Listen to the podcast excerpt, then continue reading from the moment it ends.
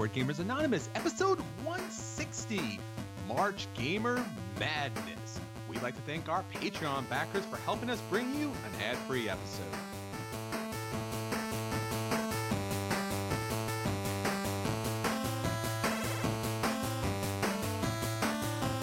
You're listening to a proud member of the Dice Tower Network, dedicated to bringing podcasters together for the greater good of gaming. It's sort of like Voltron, but with better lip syncing. Find out more at Dicetowernetwork.com. Welcome to Board Gamers Anonymous, the podcast of board gamers and the outrageous, insane fun we have at the table together. This is Chris. And this is Anthony. Anthony, I am pumped. This is March Gamer Madness. I look forward to this time each and every year. This is really my favorite podcast episodes. Yeah, I have to say episodes because there's too much content, you guys. It spills over. It's It's mad. a three week extravaganza. Well, it's basically what we do at the table normally, which is talk about games. But this time we found a particular interesting gamer type of way of doing it. And Anthony and I have been doing this for so long now. It's it's good that we actually found a new twist. yeah, for sure. I mean, this is the third or fourth year we've done this, and every year we try to have a unique theme uh, to spin out of it. So this year we're doing components. Yeah, I was watching Facebook and a, a number of the different groups, and particularly Kickstarter publishers asking questions of gamers about how much would you pay based upon the particular component. So if you got their base game with just cards or just paper components, would you pay X? But would you pay X plus a little bit more if it had wood components? Well, what about plastic components? Would you play X plus X on top of which? And it was interesting to see the conversations had about that. And in particular, it's not always about the components so much, at least as far as would you buy a game or what certain amount of money would you pay. It's about the components and how innovative, how integral, and how interesting are they in any particular game that you're playing. You know, really what we have as far as the gameplay is concerned is ourselves, our minds, the the people at the table, but specifically about the gamer components there. And that makes a lot of the experience really so for this March Gamer Madness, we're going to take a look at the components and judge the games and make those determinations with your help based upon those specific components. So it may not be the greatest component ever, this totally etched out plastic miniature that has like a million cuts to it. It just may be a component that is utilized in such a way that really makes the game outstanding in comparison to the other one. All right, so let's not waste any more time. Let's get on to the brackets and let's talk about the first bracket, Anthony. So we have on our first matchup here probably one of the most interesting ones because it is in our paper bracket and in particular our cards. So cards make up so much of gaming. And what I did here was pick the games that really the cards made up the vast majority of the game. They're really what you think about when you think about the game, and they're used in really interesting ways when you play those games. So, first up, we have our number one Seven Wonders Duel versus our number 16 Word Slam. What do you think? I mean, it's tough because Word Slam is only the cards, right? Yes. But Seven Wonders Duel is one of the best card games ever made. so yeah, I don't know. Seven Wonders Duel is pretty amazing, and it's I mean it takes the idea of these cards from Seven Wonders and it does a little bit new and unique with it because you you know the different layouts and the way the cards interact and the tableau that you have that you're drafting from. Word Slam is, I mean it's Word Slam and it's well the cards are important. You could also just throw them all on the table and do it that way. So I don't know that I don't know how close this one is. Duel's great because I, I love Seven Wonders, and as you said, having these different combinations where the some cards are hidden, which is great, and some cards are visible, so you have to really make tactical decisions as you go on. Plus, the military action in this game is a lot better than in Seven Wonders because you're just not building up a random number of shields and swords. You're actually playing tug of war a little bit. So you have the cards, you have these kind of nice setup here, and just having those different kind of combinations of like this kind of pyramid diamond symbol shape you know hidden and revealed is great. Word slam is great too because i don't like to play charades where i have to jump up and get down but it's really great to have these little cards to kind of put together different expressions and you get a lot out of that deck. It's a pretty large deck but you really do get a lot out of it. I'm liking both of these a lot but it is a number one matchup versus a number 16 and for good reason seven wonders duels up there. And just because it, it's innovative for me as far as having some of those cards hidden having some of those cards revealed and based on what you pick it opens up other avenues that's my choice. Seven Wonders Duel. So, Seven Wonders Duel moves on to the next round. All right, so for our second round, we have our number two seed, Seven Wonders, versus our number 15 seed, Legendary Encounters and Alien Deck Building game. So, what are you thinking here? Uh, it's another, it's actually a little bit harder. Um, because both of these games are just basically only cards uh, with a few other components mixed in. And while Seven Wonders Duel is an amazing, brilliant card game, Seven Wonders is, for me personally, a good card game. um, and Alien Deck Building game is the only version of Legendary I actually enjoy. So I don't know. I'm kind of uh, I'm on the fence on this one. Yeah, Seven Wonders, at least what the cards do are interesting is obviously it's a lot about set collection. So putting those different science sets, the culture sets, the gold sets together, the, obviously the military sets are interesting. And the artwork in these cards are great. They're really evocative, and you're drafting here. So the cards do play an active role in the game the entire time because you're moving cards, shuffling them back and forth. You're obviously hate drafting, so you're throwing some cards under your Seven Wonders, you know, civilization. That's a lot of fun too. And I, you know, we thought we thought card drafting was going to be the big thing. I know we just talked about it recently on our Patreon backed episode, but Seven Wonders kind of like is the industry standard for that card drafting, which is just such a great, great part of gaming. I do agree with you as far as Legendary Encounters is concerned. It is my favorite version of this. The Marvel version just kind of was lackluster as far as giving you a consistent game experience. I like how the cards come out, they they move around from the different areas on the board and obviously the artwork you know it's an it's an artistic impression of the movies which is pretty good so you don't have to have those lame old kind of screenshots.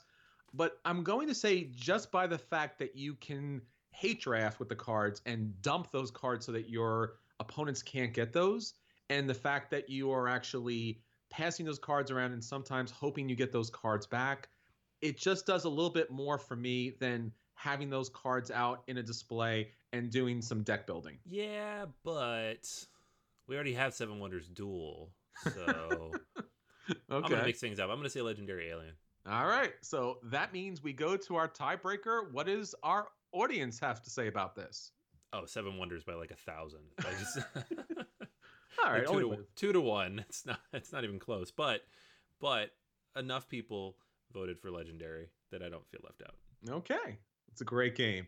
All right, so our number two seed, Seven Wonders, moves on to the next round. All right, next up is our. all right, so next up is our third seed, First Class, versus our 14th seed, Mysterium. Uh, this is a tough one seating wise. I really like First Class. I mean, it's basically the card game version of Russian Railroads. And the way you kind of add those cards along to your to build out your railroad and the way the kind of tableau builds and the multiple directions you're moving. It's really, really interesting. And the fact that like you look at it on the table and it seems like this big, complex, convoluted game, but in the end, it's really just about those cards and that tableau. And it's relatively easy to teach and relatively quick to play. On the other hand, Mysterium, which I'll admit is not my favorite game in the world. I'm just not a big deduction type of guy, but the cards are everything in that game because I mean, like any Dixit type approach. It's the artwork and the interaction with the artwork and how you use those cards. So this is a tough one. Yeah, I like these games both very much. Mysterium is so much fun. I, I really do love Dixit. I collect so many of those different Dixit cards. And Mysterium is a game that I get to table regularly. I really like playing the ghosts and having the opportunity to play out these really fantastic works of art to the table and try to communicate messages to them is excellent having that huge kind of DM player board is a lot of fun, and you could put those cards into the slot behind it. it's it's really it's really such a dynamic kind of experience. It's a little hard on the setup because you're constantly trying to match everything up. It takes a little bit long on, the, on that side. First class is really interesting because the cards in this game, basically, when you open the box, you're just getting a bunch of cards. You're not getting a board. You're not getting some mock-up train. You're actually making the train with the cards. And then when you pick up additional cards, those cards could be added as passengers, added as additional parts to the train, give you additional victory points, give you extra bonuses, and that's a lot of fun. The cards do a lot of different things and are just not a set collection or a point scoring thing, but it actually builds a train, and that's amazing. So for me, I'm going to go with first class. Yeah, I mean, I think uh, it's really tough for me. I think in this case, just because, and, and we don't have Dixit here on the list, and because the artwork is so important and it's all just based on those cards, I'm going to go with Mysterium. All right. So we got another tiebreaker here. Anthony, what does our audience have to say about this? It's another blowout. But in this case, the lower seed comes out on top, Mysterium. Wow. like five to one. So. That's incredible. All right, so the number 14 seed overtakes the number three seed and moves on to round two. All right, next up is our number four seed, Castles of Burgundy, the card game, versus our number 13 seed, Cosmic Encounter. What do you got, Anthony? Uh, this is really easy for me. Sorry. There's two parts here. Castles of Burgundy, the card game, is a fantastic implementation of the mechanics of Castles of Burgundy, and it is just a single deck of cards, and so you can put it in your pocket. Awesome. Cosmic Encounter is a game in which you generally just make each other angry, okay. and either one or six people win. And the cards are part of it, but not all of it. So, uh, yeah, I think you know which way I'm leaning. So, Castles of Burgundy, the card game, as you, as you mentioned, is a great implementation or re-implementation of the Castles of Burgundy, the board game. What's interesting here is you don't have dice, which is such a big part of the board game, but the deck of cards actually act as dice. So the cards can act as different set collections that you can do. They can act as different areas that you can kind of build upon, but they can also act as different dice in the game and that's so brilliant. You have this little deck of cards in this tiny box, and it doesn't seem like much of a game. And you get to the table, and you're like kind of blown away. Like, wow, this does everything the Castles of Burgundy does in, in a respect, and it does it really quick and fast. Cosmic Encounter is really interesting because what you're looking at here, as far as the cards are concerned, is there's a lot of different cards here. So you're going to have power cards, you're going to have modifiers, diff- different flare cards are going to give you special abilities based upon the alien races that are in play. And then the big alien cards are really a lot of fun because you got truly interesting, beautiful alien looking artwork here. And it's not the traditional, you know, basic alien with just some random thing stuck on his head or a random color. These aliens do look interesting and alien. And there's a lot of good information. The cards are big, they're easy to read. And the Destiny deck that's played with this game is, I think, one of the best things as far as, you know, almost like a take that type of game could ever have because you're not picking a, a specific opponent to attack. You're letting this Destiny deck tell you who you have to attack. So there's no hard feelings when you're attacking the same person, at least early on throughout the game, because the deck made you do that. So both of these are great. I think as much as I do love the cards here, wow, it's really hard. It's, it's basically for me, it's the Destiny deck versus the Dice deck in Castles of Burgundy. Both are great here, but I think I'm going to go along with Anthony here and say Castles of Burgundy, the card game, because I think Anthony makes a very good point. The Destiny deck is amazing, great invention here, but it can lead one person to win like in round three or if you're player six, you don't get to play at all. So that Destiny deck either works great or doesn't work at all. And that's why the Castles of Burgundy, the card game, moves on to the next round. All right, next up we have number five, Glory to Rome versus number 12, Citadels. What's so interesting about Glory to Rome is it's one of those rare card games that the cards are used for multiple things in the gameplay. So they're used as money, they're used as resources, they're used as buildings. That's a lot of dynamic fun. This game has had multiple versions, both cartoony and black box version. Really an interesting game.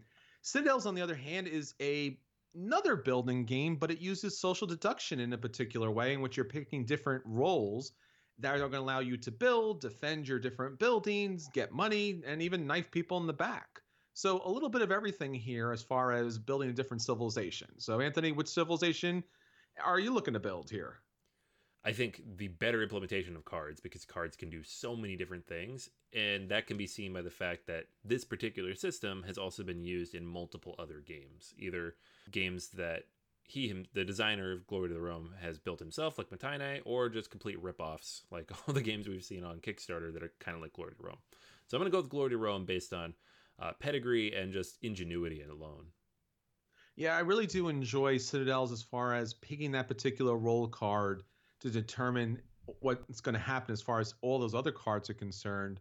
But Glory to the Rome is a grail game for so many people because the cards in the game are used in so many different ways that it really set a trend in the industry.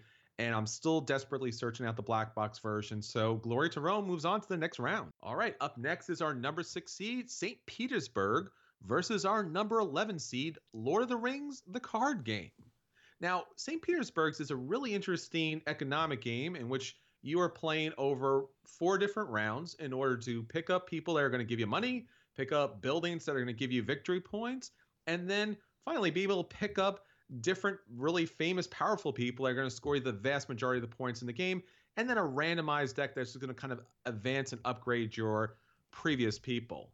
Now, the difference here is when you look at Lord of the Rings, the card game, you're looking at one of Fantasy Flight's best LCGs. Whether you play it solo or you play it in multiple players, the artwork is so thematic here. You're playing Lord of the Rings probably in the best way possible, and it really does invoke that type of good versus evil dynamic. So, Anthony, what are you looking at here? Oh man, this is tough. St. Petersburg is one of those like brilliant hidden gem euros, mostly just because you can't find it. Lord of the Rings, the card game, is one of my top 10 games, period. And it's the card game. so it kind of fits this category and my personal taste. I love the implementation of different types of resources you have available and all the different heroes and the deck building component. Uh, it takes all the cool things that, you know, I enjoyed about like Magic 20 years ago and turns it into a soloable affordable card game I can play at home. So Lord of the Rings for me all the way. Yeah, St. Petersburg's is another Grail game. It's out of print. It had a second edition. That's kind of out of print. So if you do get a chance to see it, you're really going to enjoy this economic card building game. But Lord of the Rings, as you said, the artwork and the dynamic play of those cards is so evocative of that Lord of the Rings theme that it definitely deserves to move on to our next round. All right, next up is our number seven seed, Lorenzo Il Magnifico versus our number 10 seed, San Juan. Now, in Lorenzo, what you're doing here is you're choosing cards from a market that are going to allow you to build up resources, build up money, and then obviously build up different opportunities for victory points, whether they are in the purple cards or the blue cards. This is kind of an upgrade from the Grand Austria Hotel, and it really does it. I mean, and it really does it in an amazing way how you implement those different cards because they're going to trigger in a particular order that's going to either make you win or just really fall far behind. Now, San Juan is another classic game that had a reprint, and once again, it's another these another one of these games where the cards are buildings, but they're also money in the game. So you're going to need X number of cards. So, for example, if the building costs six, you're going to need to discard six cards in order to build that building. It allows role selection to play the biggest part in this game. It's a small little kind of deck box game, but it's really a lot of fun. What do you got here, Anthony? This is a really, really hard one. I mean, San Juan is kind of the beginning of the Euro, quote unquote, the card game craze, um, taking Puerto Rico and turning it into that just brilliant single deck uh, uh, game. But Lorenzo Magnifico, like it's one of the better tableau builders I've played, period. And everything is about those cards. It's it's a really tough one because I really enjoy both of these games. I think for me, if we're looking at the game that has the most ingenuity and uh, you know interesting take on cards specifically, uh, I don't know. And we have Glory to Rome's already on here. It's kind of a similar idea. yeah, I don't know. I'm gonna lean towards San Juan because I think it it is just the cards. Everything does multiple things you can again the same reason I said cult, you know, the Castles of Burgundy card game, throw it in your pocket and uh, it's you're good to go. Um, and it's a classic and it keeps coming back. So San Juan for me. Yeah, this is really hard. I'm, i love Lorenzo. It's it's probably one of my favorite new games, and I love tableau building. That's my favorite mechanic. And based upon these cards, how they're played in the row, how they activate is so much tremendous fun. But I can't ignore the fact that this bracket is all about the cards, and the fact that San Juan's cards are not just buildings, but they're also currency in this game really can't be ignored. So I'm going to put San Juan onto the next round. See, we're not just about Cult of the New guys. Look at all these older games. There you go. All right, our next round is our number eight seed Dominion versus our number nine seed Star Realms. Wow, this is a battle of the deck builders, Anthony, because Dominion is probably the best known, the I wouldn't say classic, but it really does feel like a modern day classic card game in which you're building up your little Citadel Dominion utilizing a deck building mechanic in which there's just almost an endless number of expansions here that can allow you to create an endless number of games. And then guess what? Star Realms comes along, does it, I would say in some cases, people would argue almost just as well, but with a smaller deck of cards in which you're trying to match together certain alliances so that cards not just do one thing, but do multiple things based upon the cards that are in play. These games are both great deck builders. Which one's in the cards for you, Anthony? Um, yeah, I, I think mechanically I can't really separate these and be like, this one is slightly better than this one because if you look at both base games, they're both fine. When all the expansions come in, all the extra stuff, the alternate versions, uh, like Hero Realms for Star Realms, which brings in things like cooperative play. It, that's the kind of stuff that I always end up thinking about when I think about these two games. And so at the end of the day, for me, it's going to be more about the theme and kind of feel that I enjoy the most. And in that case, it's got to be Star Realms. It's the one I play the most. Um, I like Dominion. All Dominion lovers out there, don't get angry. I promise. I still like it. Uh, but Star Realms is the one that I prefer. It's the one I own all the stuff for. so Star Realms all the way. Yeah, both of these are great deck builders. It's it's kind of hard to put one above the other. I guess obviously that's why they're so close in the bracket here. I'm gonna go Star Realms just because the fact that the cards allow you to kind of build a particular alliance up, whereas Dominion cards do snowball together in a really interesting way. But Star Realms right off the bat you know what you're building towards, and that's really engaging. All right, so Star Realms moves on to the next round. So we are done with our card games for this round. Now we're moving on to cardboard, and in particular, typically when we're talking cardboard, we're talking about cardboard chits. So now we're going to take a look at another bracket and how cardboard chits plays a huge role in these games. So starting off, our number one seed, Small World, versus our number 16 seed, Tsuro. Now, Small World is a area control game in which you are putting together uh, a fantasy race along with a special ability, and then based upon that pairing, you're going to get a number of that race and a special ability that's going to allow you to dominate that literal small world. Now, in this game, you also get some great tokens, and the player pieces that kind of put together are really great, high quality cardboard chits not to mention the little chits that go along as far as your different races are concerned are really high quality. This is basically it's a Days of Wonder game. Everything Days of Wonder does is high quality, and everything here is fantastic. So it's it's really a solid competitor and, and definitely our number one seed.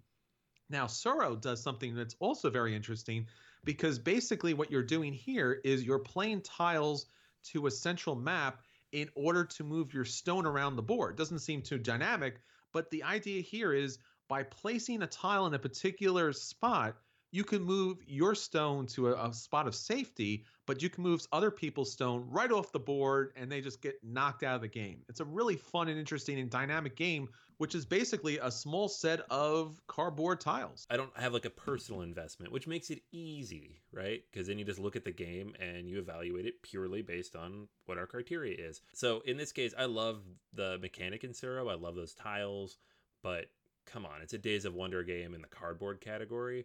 Small World has to be the winner here. Yeah, I really enjoyed both these games, and I'm financially committed to both of these. but, you know, if you're talking about cardboard chits and having to manage so many different pieces of them, you really want it to be a Days of Wonder game. And pretty much Small World does an outstanding job here. So Small World moves on to the next round. All right, next up we have our number two seed, Caverna, versus our number 15 seed, Between Two Cities. So when we're looking at Caverna here, now Caverna has a lot of different components, including wooden components in this game. But for me, Caverna is all about that cave in the forest that you're developing and utilizing these different cardboard little chit tiles in order to hollow out the cave, build different buildings. Now, if you haven't played Caverna, you're going to see there's just a ton of different rooms that you can build in that cave. And it's really the most dynamic part of the game. And also to build different farming areas in that forest. So, really kind of steps up what Agricola started off. Now, in between two cities, what you're doing is you're drafting these different cardboard chit tiles in order to build up your two little cities by matching up the best buildings possible in order to score the most victory points. So, really, here it's all about these cardboard buildings and how they kind of come together to give you the best combination possible. So, Anthony, if you're putting together your your little home, which which uh, cardboard tile you going along with?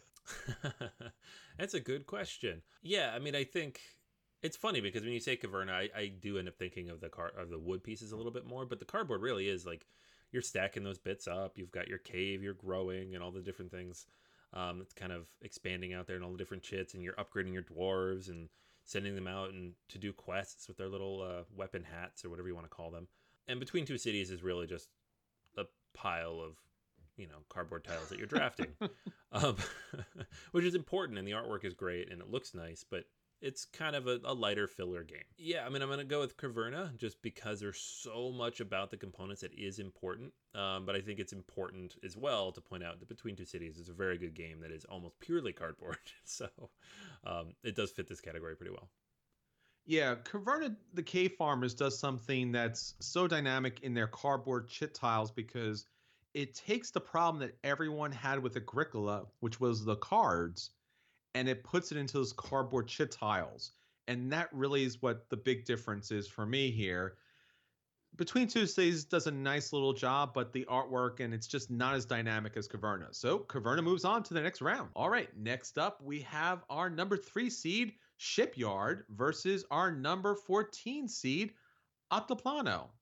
All right, in Shipyard, it is a dynamic rondel game in which you are building up your ships in your shipyard. What's really fun and interesting about this game is you are picking different ship parts and building up different size ships. So if you build up a very large ship, it might kind of fit your particular role card that you need. But it's not only about how many different tiles of these cardboard tiles you're putting together, but it's also about these smaller chits that you can put on your ships. So you can put different passengers or captains. You can put different things on your ships, like you can have all of these lifesavers. Basically, there's there's chits on top of chits on top of chits here, and th- it's not just about the ships themselves, but it's also about where your ship is going because with these different cardboard tiles, you'll be able to build up a path for your ship itself that'll score you additional victory points. So you're building the ship, you're putting things on the ship, and then you're guiding your ship through these different canals. Now, Altiplano is kind of a, a different take on Orleans. Now, what you're doing here is you're pulling out these different resources and you're moving around these different islands to pick up additional resources in order to fulfill different orders that you need or to build up your own stock room. So you have these little cardboard islands and you have these little kind of different resource cardboard chits in the game. And of course, for some reason, you have a cardboard llama because that's a thing. But it's really a beautiful dynamic game and it really kind of it's an upgrade in certain circumstances from Orleans. All right, Anthony, which kind of island hopping are you going to be doing with these different cardboard chits? uh, I, I, almost want to give it to Altiplano based 100% on the cardboard llama. Um, Everybody to, does. just to troll you, because I know Shipyard's one of your favorite games. Yeah. Uh, but, I mean, we also have Orleans in this bracket, and Altiplano is it's much the same. I mean, it's beautiful. The artwork's fantastic. It's really evocative of the theme. But Shipyard does some interesting, unique things with that cardboard. So it's not necessarily the highest level of production. It doesn't look and feel necessarily like Altiplano, but the cardboard is doing more on the table uh, than than in Altiplano. So I'm going to go with Shipyard. Yeah, and that's what this, these brackets are all about. What is that particular component doing, and how much is it doing as far as the gameplay is concerned? So, as you said, I'm going ahead with Shipyard. All right, so Shipyard moves on to the next round. Next up, we have the Castles of Burgundy, obviously the board game here, versus Fresco. Now, the Castles of Burgundy is a modern day classic. It's all about building up your own little territory by utilizing dice in order to pick up different buildings to place on your board. So when we're looking here as far as, you know, cardboard chits are concerned, we're looking at ships, we're looking at different animal tiles, we're looking at castle tiles. Really, it's kind of all the different tiles that you could possibly see in this particular time period. And based upon where you place these chits on the board, based upon the particular pattern here, you're going to score bonuses. So that's a really big part of the game. Now, fresco is all about painting this beautiful fresco together, but scoring points individually.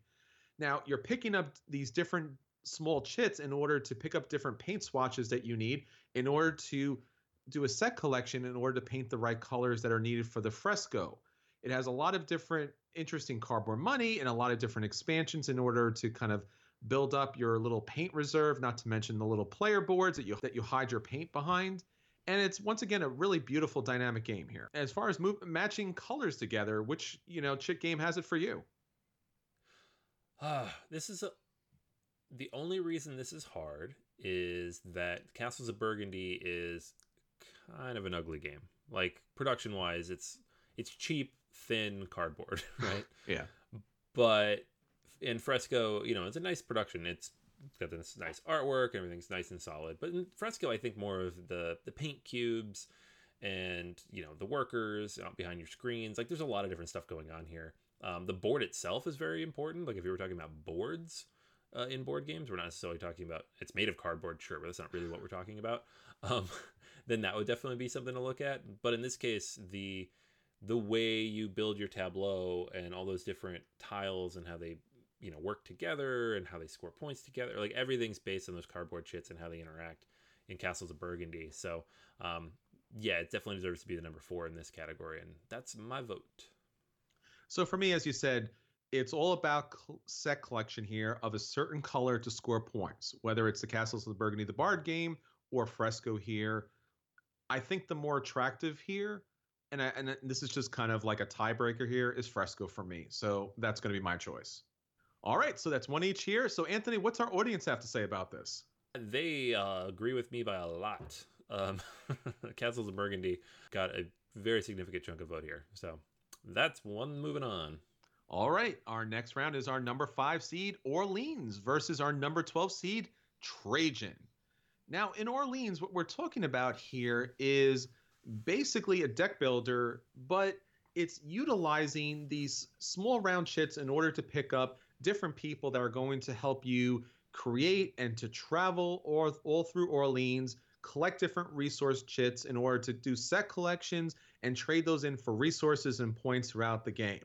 Now, in Trajan, what you're looking at here is you're looking at, I guess it would be a wonderful little mancala in which you are moving along the board in order to kind of pick up these different resource chits in order to kind of play these different mini games here. So both games are about these different resource chits and these different kind of exploring actions on the board. So, Anthony, where do you want to go on these different adventures?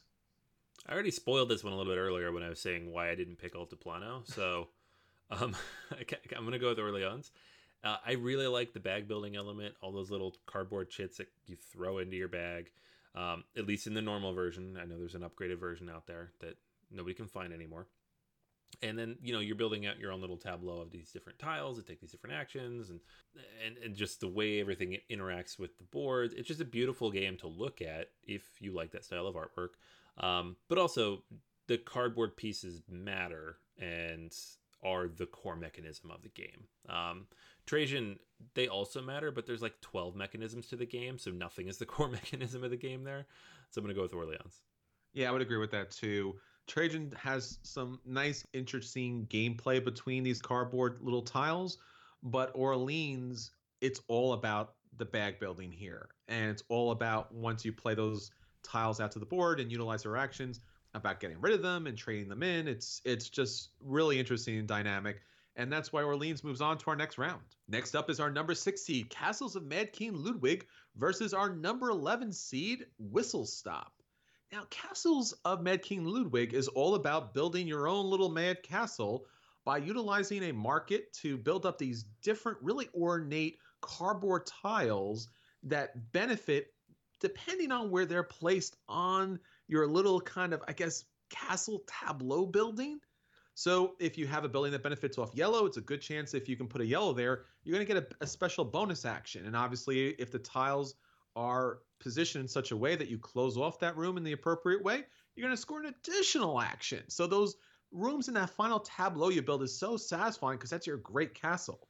Now in Whistle Stop, it's all about a pick up and deliver where you're moving trains along a map, but you're also building the map. So once again, it's another great, interesting little tableau building game that you're kind of putting together together with your opponent, but you're utilizing the best path possible.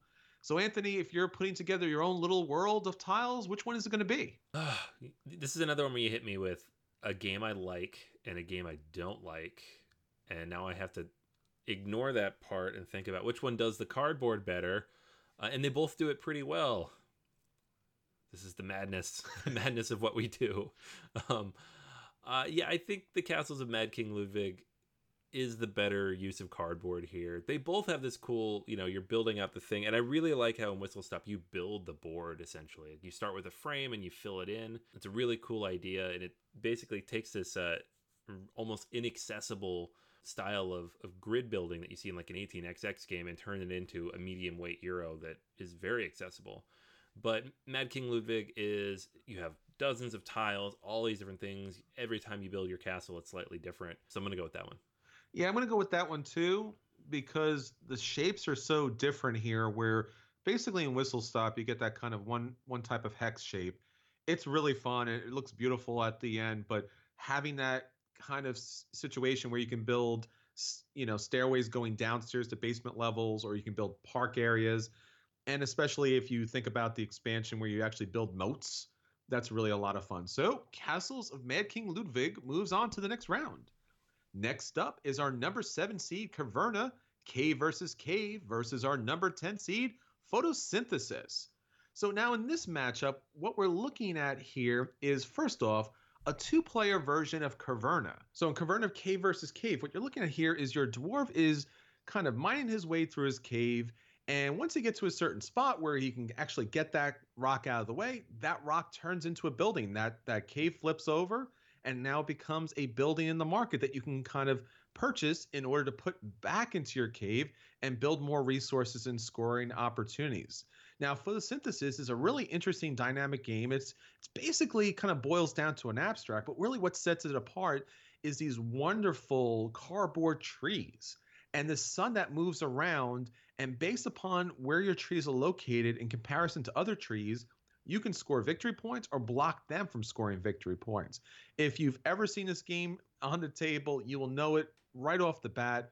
Really a fun, interesting, dynamic abstract game. All right, Anthony, are you going to be out in the sunlight or are you going to be down in the caves here?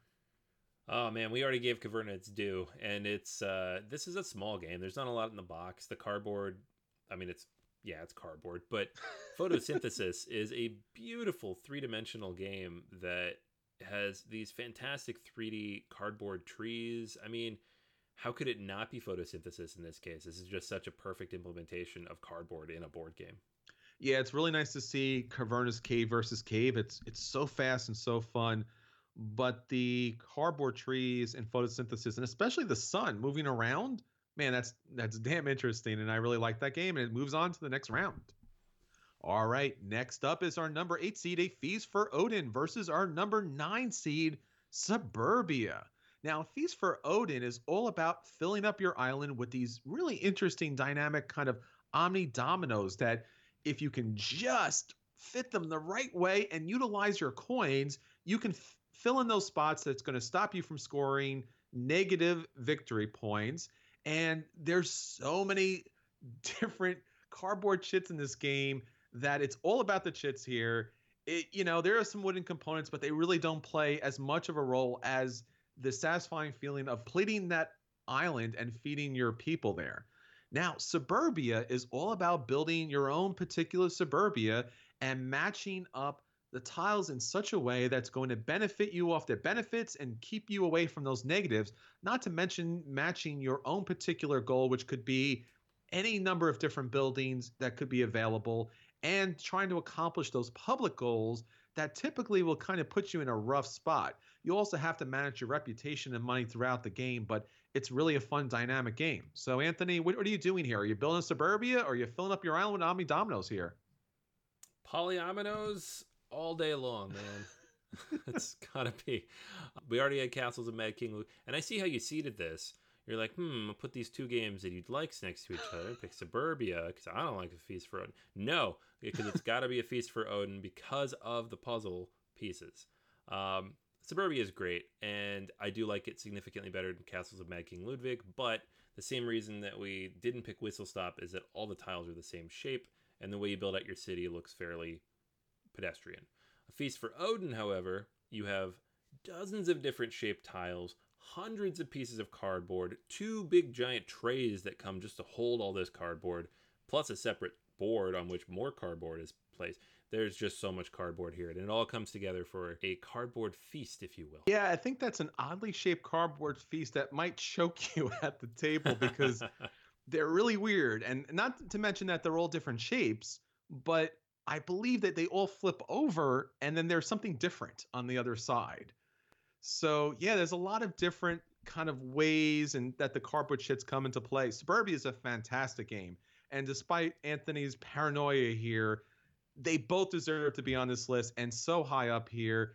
But I'm gonna have to go with a feast for Odin because those chits do a lot of different things to this game and they move on to the next round. Now we move on to our next bracket, which is all about the wood components. Now, starting us off with our number one seed, Agricola, versus our number 16 seed, Junk Art. Now, Agricola here is all about the wood components, specifically because their animeeples really changed board gaming. Yes, there are a lot of cards in play that Anthony does not like, but the animeeples here, and when you actually do sow your vegetables and they grow, you're actually pulling from that little pile of vegetables from your farmland, which is like amazingly dynamic. Not to mention you're fencing in those different parts of your farmland to hold your animeeples here. Really fun and dynamic, and it's all about the wooden pieces here. Now, Junk Art is a fantastic dexterity game about building a really uneasy structure based upon these cards. The pieces are beautiful and innovative, and it really makes an interesting design if you can get that high up. All right, Anthony, what are you talking about here? Is it the animeeples or is it the interesting pieces of junk art? Junk art doesn't exist without those cart without those wooden pieces, and in my opinion, it's one of the better dexterity games out there. I'm gonna go with junk art. All right. Well, you know what? It's got to be about the animeeples here, so I'm gonna go with Agricola. All right, Anthony. What did our audience have to say about that? Man, these guys, they were so close. They were so close to getting it right. By a difference of four. There you go. It's it's Agricola. All right, so Agricola moves on to the next round. Next up is our number two seed, the Duke, versus our number 15 seed, Meeple Circus. Now, the Duke is a really interesting. I guess I, I, would hate to say it this way, but it's an interesting version of chess because what you're doing out here is you're putting out these wooden squares onto your board and on one side has one set of actions that you can utilize but once you move it based upon the diagram on that particular wooden square you flip it over and then there's another set of actions and attacks that you can do with that wooden square. Not to mention there's a kind of like a a bag pulling that almost like a deck building that you can kind of pull out and play onto the board now, Meeple Circus is a fantastic, surprising game because it's basically doing what you always do in your games, and in this case, playing with the meeples. You're actually trying to follow these different cards that are going to tell you how they want you to build up your meeples and the and the animeeples in this game and some other random elements. And if you can do in the allotted time possible, you're going to score a lot of victory points. So, Anthony, is it all about the wooden square cubes for you, or is it all about the random meeple circus? The Duke is one of my favorite abstract games. Mm-hmm. Um, I have it and a whole bunch of expansions for it, but I don't know. I mean, the wood components make this game really sing, but they're not necessary. You could play the like if they made a version with plastic or even cardboard, it would still work.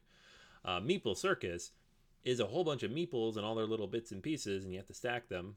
Again, apparently this is the dexterity category for me, but I don't think you could have meeples, especially all the different custom types of meeples they have here, if they were not wood. So I'm gonna go with Meeple Circus, which surprises even me. But in this case, I think it's the it's the better implementation of wood. Yeah, it's even though it's a lower seed, it really deserves to be in this category. I'm gonna pick the Duke, and I'll tell you why. I've yet to come across a game that actually gives you the rules on the pieces. So having this kind of etched in imprint of what the piece can do and then having the other side being a different version of that is is incredible. It's really it's such a shockingly smart aspect that the wooden pieces come into play here. So I'm going to go with the Duke. All right, Anthony, we got a tie here. So what's our uh, audience saying? Are they gonna are they hip to be square or what? no, no. The uh, I think this one is a case of the hotness winning out, um, and Meeple Circus takes it. All right, Meeple Circus moves on to the next round. All right, next up is our number three seed, Flick 'em Up, versus our number 14 seed, Carcassonne. Now, Flick 'em Up is a relatively new game, but it's an interesting dynamic dexterity game where you are challenging an opponent using your wooden meeples and flicking bullets and arrows at them and kind of utilizing the surrounding buildings and cacti and all of these other obstacles.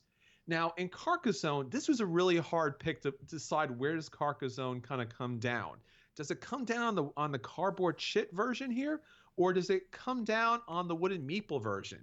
And for me, it broke. It, it had to be somewhere on the on, in the brackets. And being that the meeple is the iconic image and figure of board gaming, it, it kind of landed that way. And in particular, because you are using the meeples in a lot of different ways, they play a lot of different roles in the game, whether they're a robber or a farmer, whether they're laying down or standing up, and how they kind of count towards area control if a castle comes into play. All right, Anthony, are you flicking at other meeples or are you laying them down in the great farmland?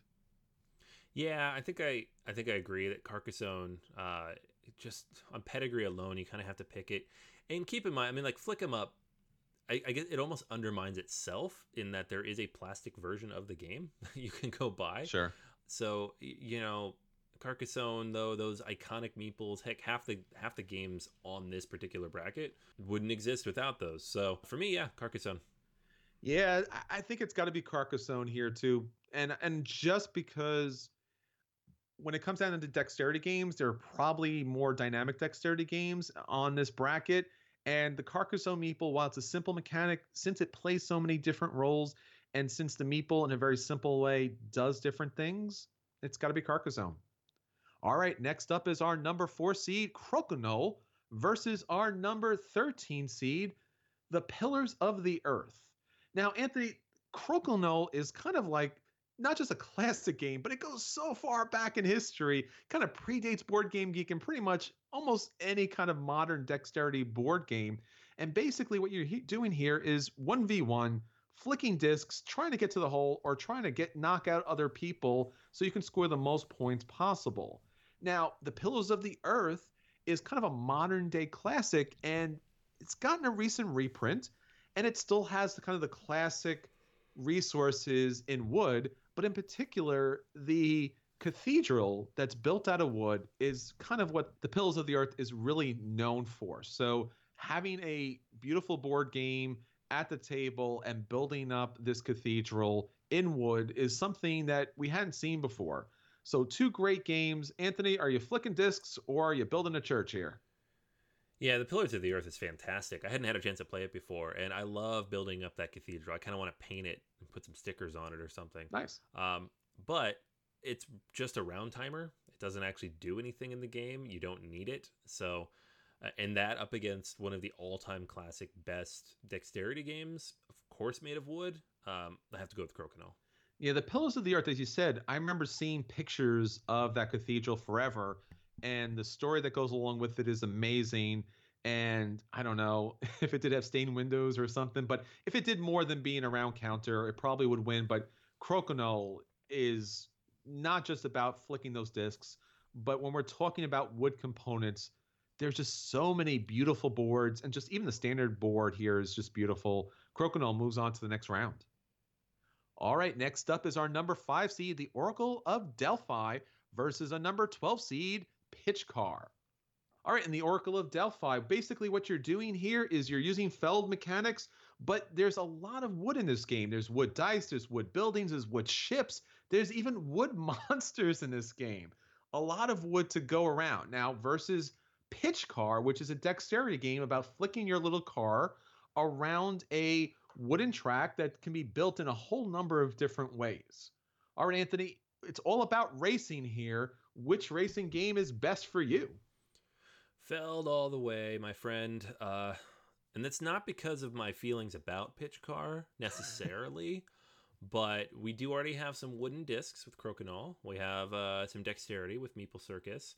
And this particular Feld and the way it uses all those different cool tokens made of wood um, really just has a very interesting and unique feel from his other games. And I really feel like that adds a lot to the board. So I'm going with Oracle of Delphi. This is a rough one for me. I, I guess in particular because I do like how the board setup really kind of changes play.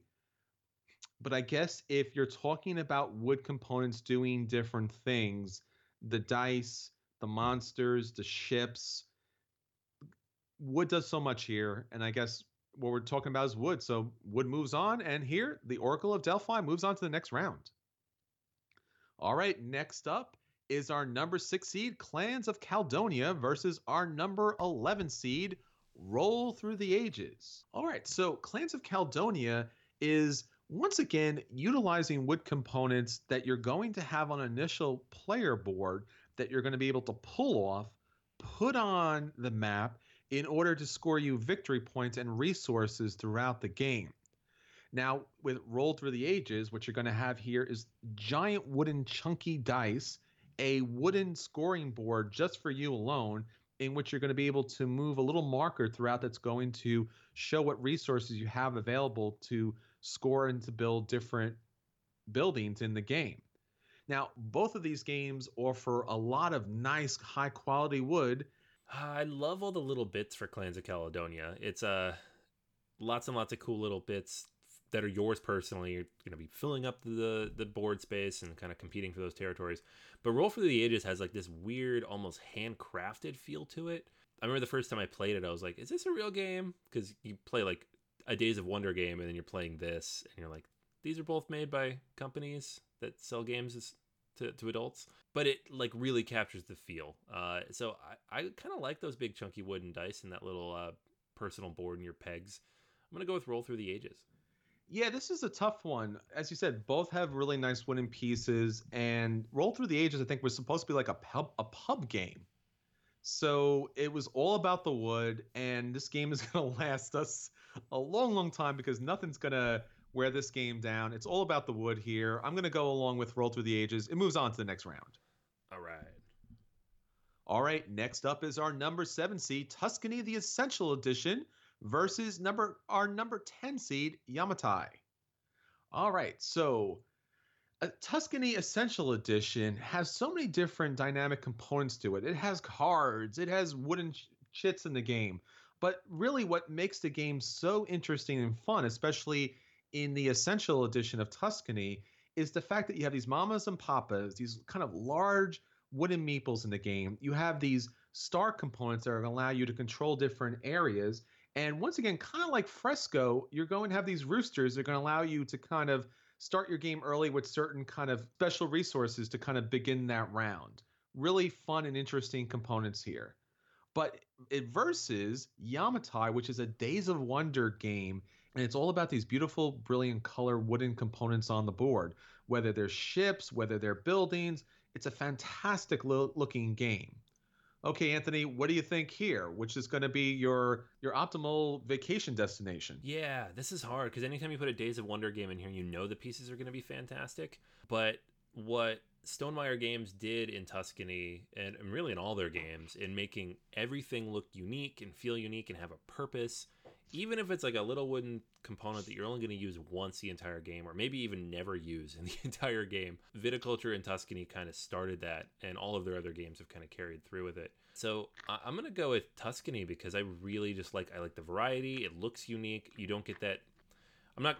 I'm a Euro lover all day long, so I don't mind bland components. But in this case, you know what everything does, and it makes it easier to be like, grab your windmill, grab your whatever you're grabbing. You know, you can describe it and people can see it. Not not grab your little blue round one versus, um, you know, whatever else it might be. So uh, yeah, Tuscany for me.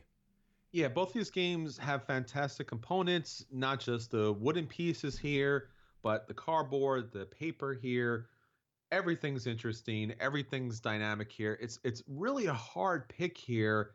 You know what? I'm gonna go with Yamatai here, just because you know, just just the way the board looks once it's all built up really is fantastic with the wooden components. All right, Anthony. So we have a tie here. Let's go to our audience pick. Who moves on to the next round? All right. So the audience, um, they like wine. They have chosen Tuscany Essential Edition. All right, Tuscany Essential Edition moves on to the next round. And for our last matchup in our wooden components is our, our number eight seed Five Tribes versus our number nine seed Terra Mystica. Okay, so Five Tribes is all about utilizing a Mancala mechanic in which you are dropping different color meeples on tiles in order to activate specific actions and abilities, not to mention dropping down camels, dropping down arches. It's really a beautifully colorful game with these wooden components.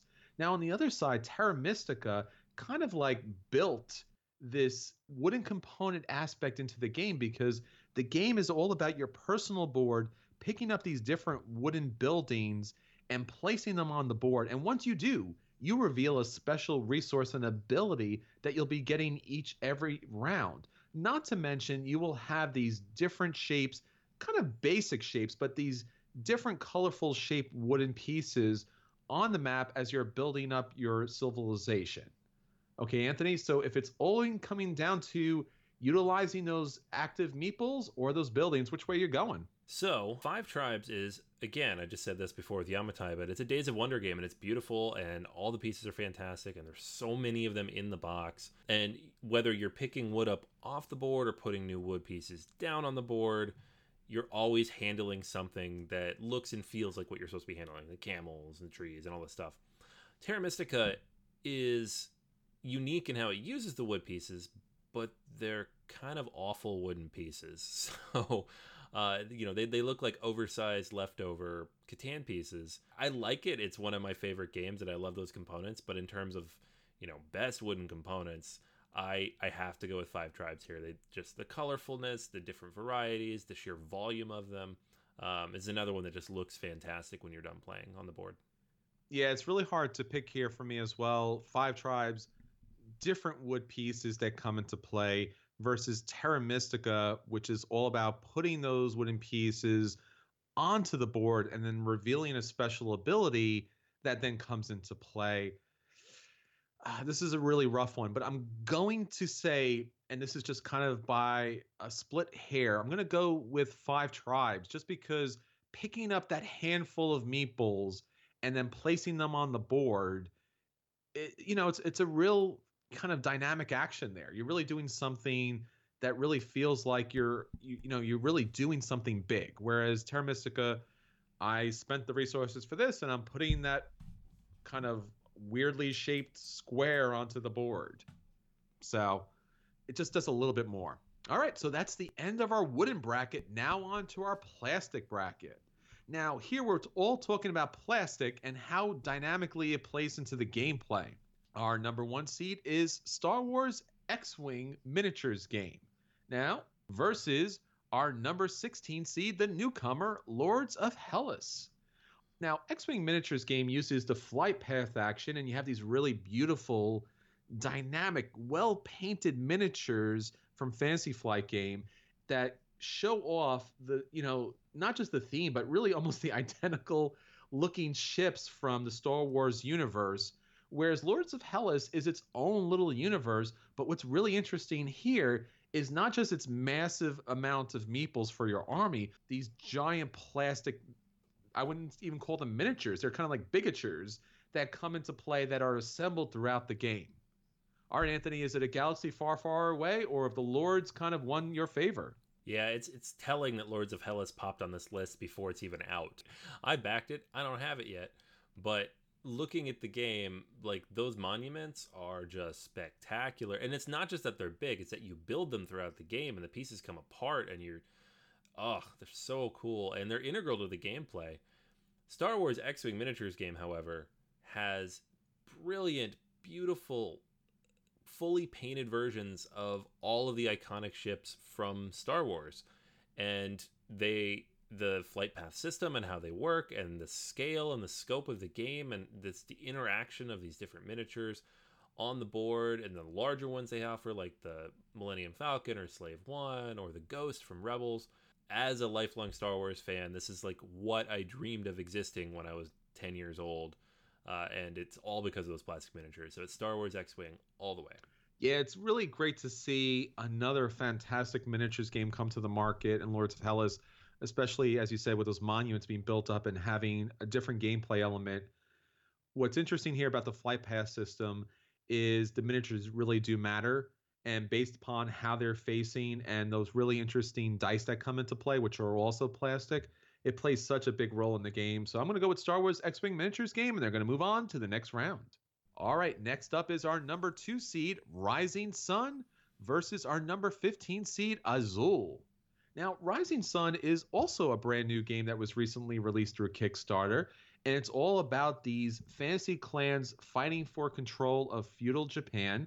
And it's not just about these fantastic little miniatures that come into play, but of course, it's a CMON game, and it's from Eric Lang. And now you're bringing these wonderful monsters that come into play. Now, whereas Azul is a fantastic abstract game utilizing beautifully colored and decorated tiles that you'll pick up from a central kind of market area to place in your own board based upon how many tiles you have. They come into play, and you build a really beautiful little pattern here.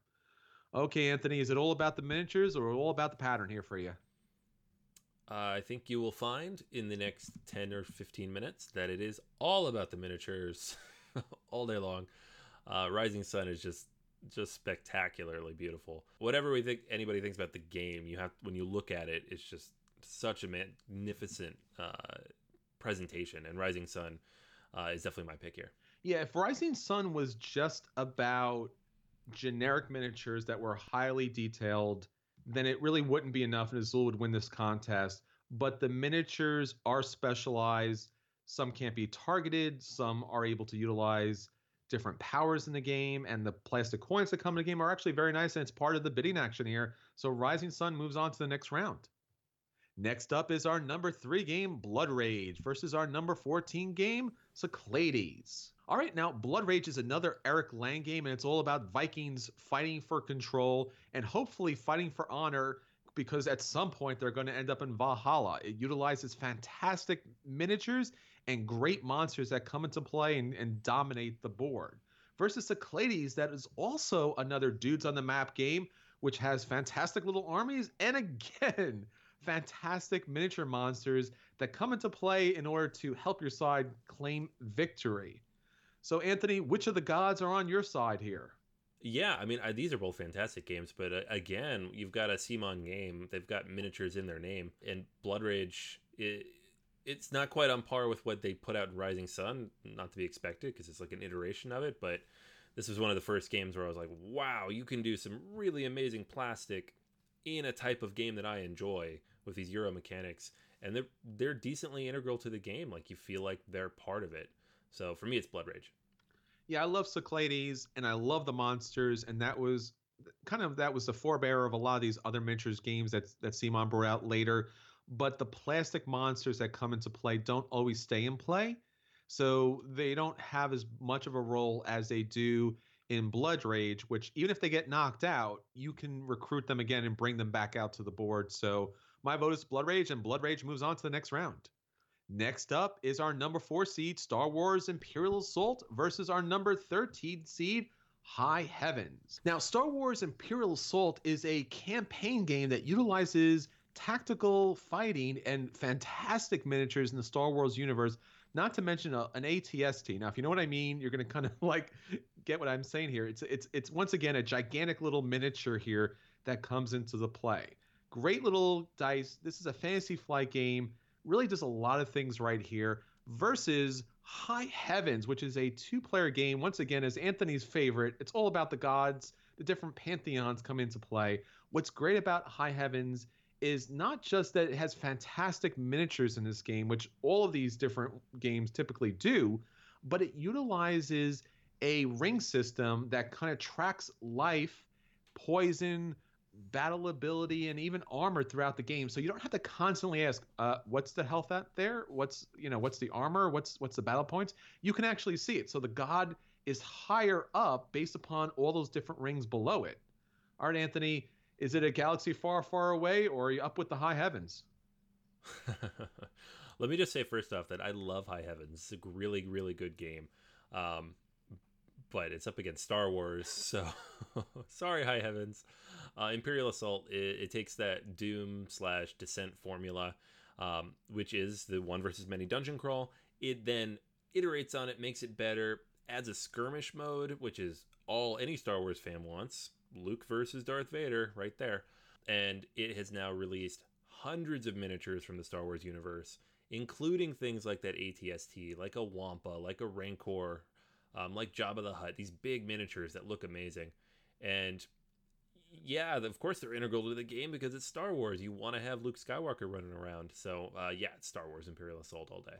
Yeah, I mean Star Wars does a great job. You know, I'm gonna go with High Heavens just because I've played so many of these tactical miniatures games, and as I said before, not knowing the health points, not knowing all the different things that come into play without having to check a chart or a map, just being able to see it with those discs really does make the big difference here for me. So I'm gonna go with High Heavens. All right, Anthony, that brings us down to our audience. What do they have to say? Alrighty, so uh, yeah, the pop culture crowd uh, here came out strong. Uh, Star Wars Imperial Assault has more votes. All right, so Star Wars Imperial Assault moves on to the next round. Next up, Memoir 44 versus Rivet Wars Eastern Front. Now, Memoir 44 is another Days of Wonder game that utilizes the Command and Colors system in which you're playing cards in order to move different troops throughout the map.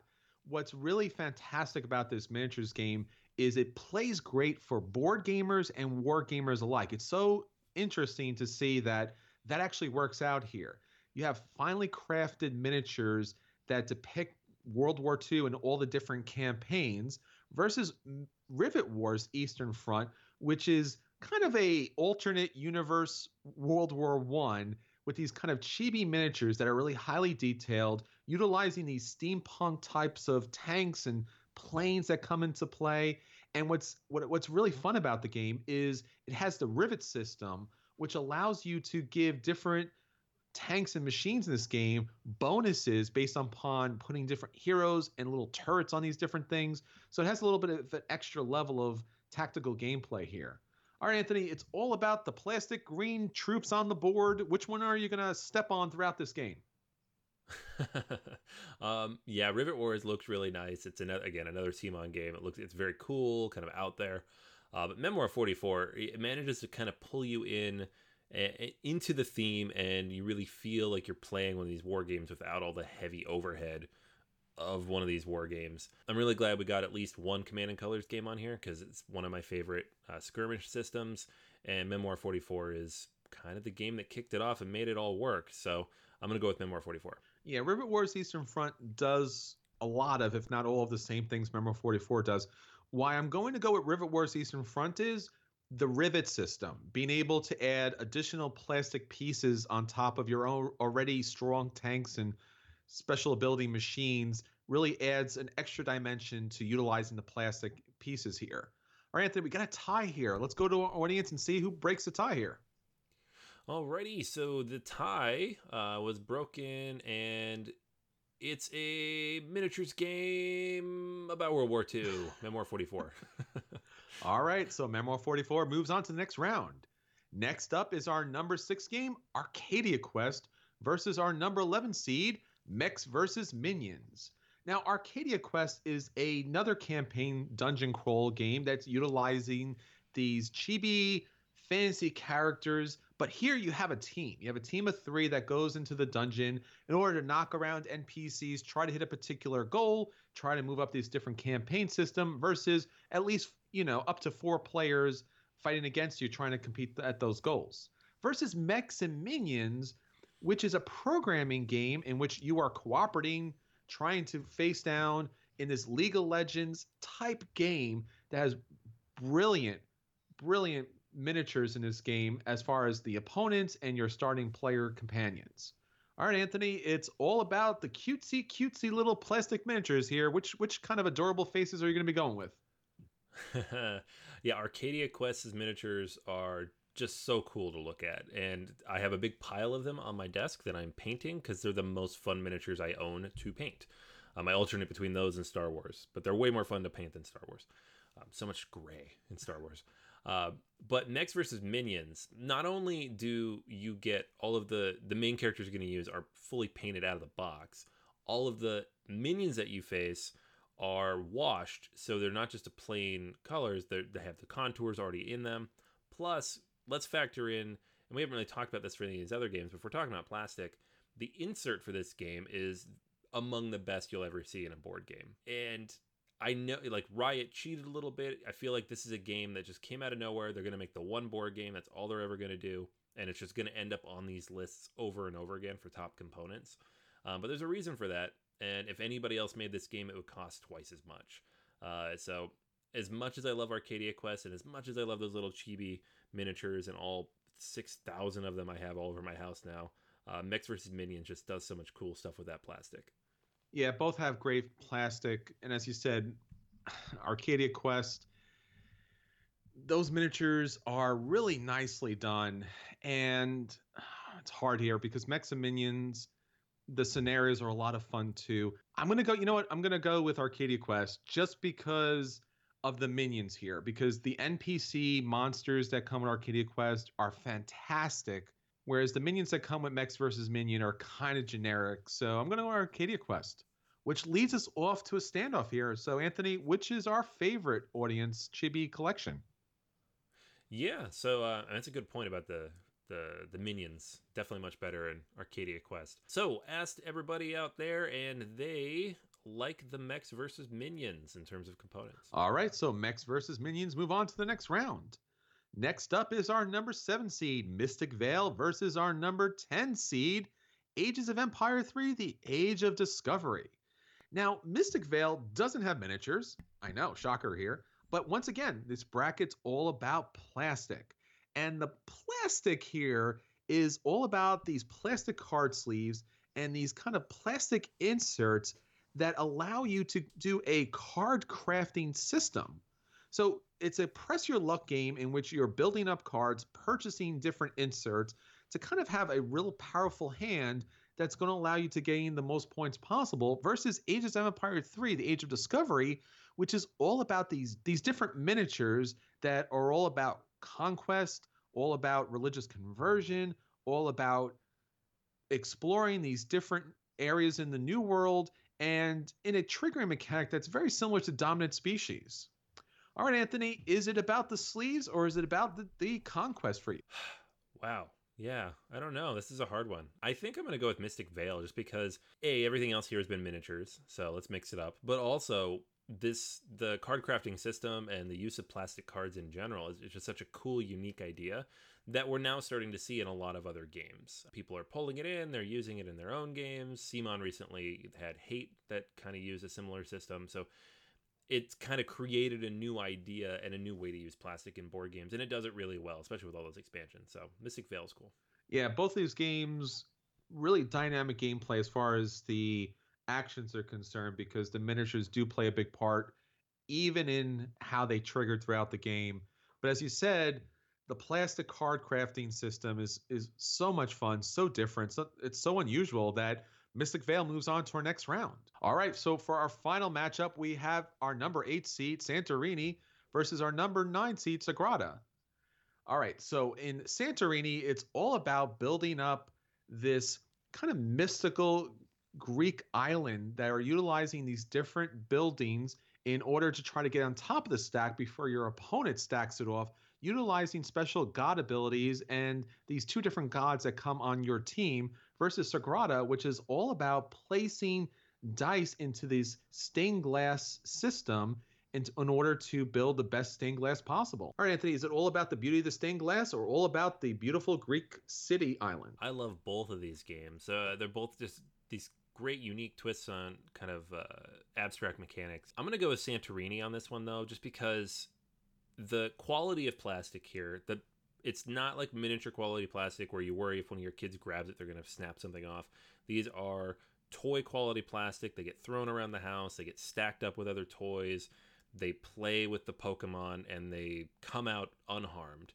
Um, but also just the way it builds this amazing 3D game board. And to have this type of abstract game with those 3D elements, you kind of need these larger pieces like this. Combined with little miniatures and if you have the extra baseboard with a little mountain that comes up out of the water it's just a beautiful production and you wouldn't think you need all that extra production for an abstract game but it really helps get it to the table in a way that most other abstract games do not and i own a lot of them. So uh, in this case i think the plastic is important for multiple reasons both aesthetic and just functional. Um, so santorini for me yeah, often you hear the the kind of comment about like he's you know he's he's so smart he's playing 3D chess. Well, Santorini is kind of like 3D chess because it's all about these extra dimensions that come into play in this abstract game and it's beautiful for sure, but it's so mentally taxing in a great way because I go here, they go there, they have that other character, they place on top of here and they place those other pieces and the pieces do play a big part not just trying to get you know to the top of one but kind of build out and block your opponent so plastic plays a big great role here and I'm going to go with Santorini, and Santorini moves on to the next round. All right, so that's everything for our first round of 32 in our component March Gamer Madness. Stay with us for next week where we take on our next couple of rounds. And then the third final week, we will crown our winner and also crown whoever came closest to winning our March Gamer Madness. All right, until next time, this is Chris. And this is Anthony. And we'll save all of you a seat at the table.